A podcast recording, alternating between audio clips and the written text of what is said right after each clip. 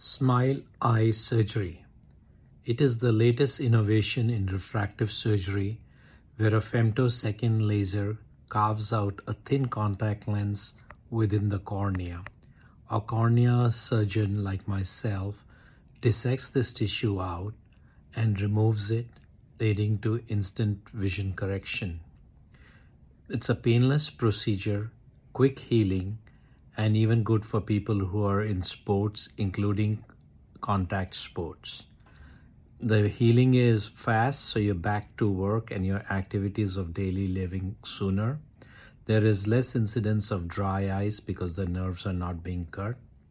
It's a pretty safe procedure provided all the guidelines for safety, detection of corneal thickness, and um, topography are followed.